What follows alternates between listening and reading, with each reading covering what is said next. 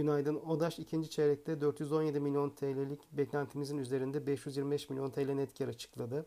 Piyasa beklentisi bulunmuyordu. 816 milyon TL'lik FAVÖK beklentimiz olan 601 milyon TL'yi ciddi ölçüde aştı. Güçlü FAVÖK üretimi sayesinde net borç bir önceki çeyreğe göre %18 düşerek 1.73 milyar TL'ye gerilerken net borç bölü FAVÖK 2.4'ten 1.1'e indi.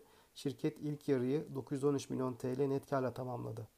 ODAŞ'ın borsayı kote şirketi olan ve 29 Temmuz'da finansal sonuçlarını açıklayan Çan Termik Santrali'nin kapasite kullanım oranı %75'ten %82'ye yükselirken şirket bu çeyrekte 1.1 milyar TL net satış, 428 milyon TL FAVÖK ve 502 milyon TL net kar elde etti.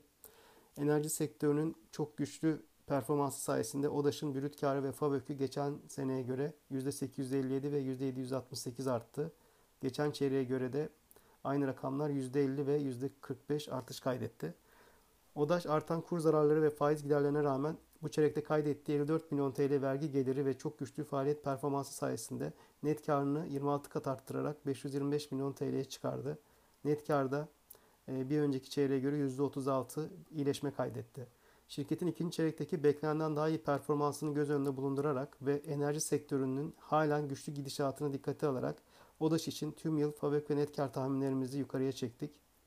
FAVÖK tahminimizi 1.8 milyar TL'den 2.8 milyar TL'ye, net kar tahminimizi de 1.3 milyar TL'den 1.7 milyar TL'ye yükselttik. Böylece hedef fiyatımızı da hisse başına 3.65 TL'den 5.35 TL'ye çektik. E, hisselerle ilgili endeks üstü getiri önerimizi sürdürüyoruz.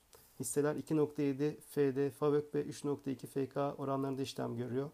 Önerimizi 22 Nisan 2022'de endeks üstü getiriye yükselttiğimizden beri hisseler %55 artarak BIST 100'ün %38 üstünde performans gösterdi.